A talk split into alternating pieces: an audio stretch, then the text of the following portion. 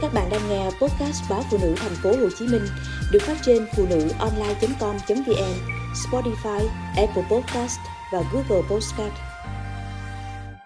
Có nên hợp tác làm ăn với chồng cũ?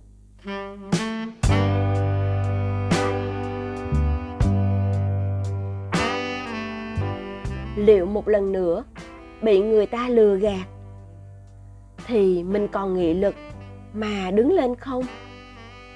Máy tôi có số gọi đến, không lưu tên.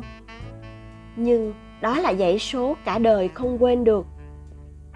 Chào em, khỏe không? Anh có công việc muốn bàn với em. Em đồng ý cho anh nói chuyện chút nhé. Anh nói đi. À, anh chuẩn bị mở một công ty vận tải do bạn anh đầu tư vốn. Anh làm giám đốc, quản lý chung nhưng anh biết khả năng ăn nói của anh không bằng em. Anh muốn mời em vào vị trí phó giám đốc. Cùng anh đi gặp các đối tác khi cần.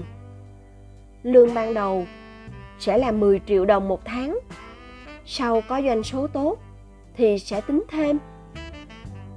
Em có thể đến công ty hoặc làm việc giờ hành chánh hoặc làm qua điện thoại cũng được.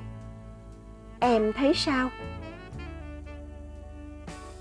Công việc hấp dẫn, giờ giấc hấp dẫn, mức lương càng hấp dẫn vì lương một nhân viên nhà thuốc bắc của tôi hiện giờ chỉ có 7 triệu mà phải đi làm từ 6 giờ sáng tới 6 giờ chiều.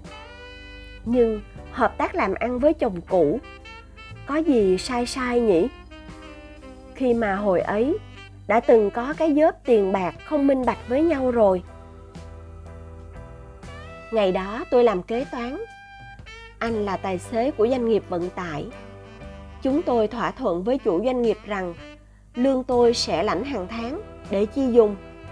Lương anh để cuối năm lãnh một lần. Sợ dĩ tôi làm vậy vì muốn có khoản tích cóp hợp lý mà không ai đụng đến được.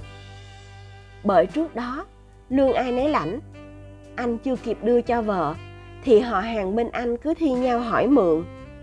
Anh có tính sợi lợi ai mượn thì sẵn tiền trong túi cứ cho có khi về tới nhà đã hết sạch anh đồng ý với giải pháp của tôi rằng lương cuối năm lãnh một lần để mua sắm gì đó cho gia đình. Cuối năm đó, anh lãnh được gần 200 triệu đồng. Tôi hí hửng mừng vì số tiền đó đủ trả trước cho căn nhà mà mình sắp mua của cô bạn, chấm dứt tình trạng ở trọ lâu nay vậy mà, khi tôi bận con bệnh không đi làm, anh nhận tiền từ thủ quỹ xong, thì điện thoại không liên lạc được. Tôi tìm được chồng lúc 11 giờ đêm, đưa anh về và hỏi số tiền lãnh ban chiều, thì anh khoát tay lè nhè. Em làm gì quan trọng quá vậy? Nãy thằng út gặp anh than làm ăn khó khăn mà nhà cần sửa, nên anh đưa hết cho nó rồi ngỡ anh say nói đùa. Tôi gọi về cho em chồng. Ai ngờ chú ấy xác nhận đó là sự thật. Và hẹn 3 tháng sau sẽ trả. Dở khóc dở cười vì lời hẹn với cô bạn chuyện mua nhà. Nhưng lòng tôi chơi vơi lạ. Cảm giác chồng không toàn tâm toàn ý với mình. Một năm qua, tôi đã cực nhọc thế nào để cán đáng chuyện kinh tế gia đình này? Là chỉ để cuối năm có khoản tiền đáng kể ấy mà sắm một tổ ấm nhỏ. Thế mà anh đã không thèm nói với tôi một lời, đã dễ dàng đưa số tiền đó cho em của anh. Cái hẹn 3 tháng, qua nhanh nhưng số tiền chú em chồng mang trả vẫn không thấy. Tôi gọi điện hỏi thì chú ậm ừ. Chồng bảo, năm nay nó không trả thì năm sau. Anh em mà giật được hay sao mà em làm dữ quá vậy?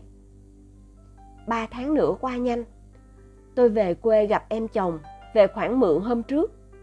Chú lòng lên. Tiền anh tôi đưa cho tôi, chứ không phải tiền của chị nha. Cũng không có giấy tờ gì hết nha. Ngon thì chị đi đập tường đem đi đi. Xác định là số tiền này sẽ không bao giờ đòi được. Tôi quay về với cuộc sống thực tại, thì phát hiện sau số tiền đó, mỗi tháng chồng đều bí mật xin thủ quỹ cho lãnh lương, chứ không dồn cả năm nữa. Vậy, anh đem số tiền đó đi đâu? Sự thật đau lòng phơi bày.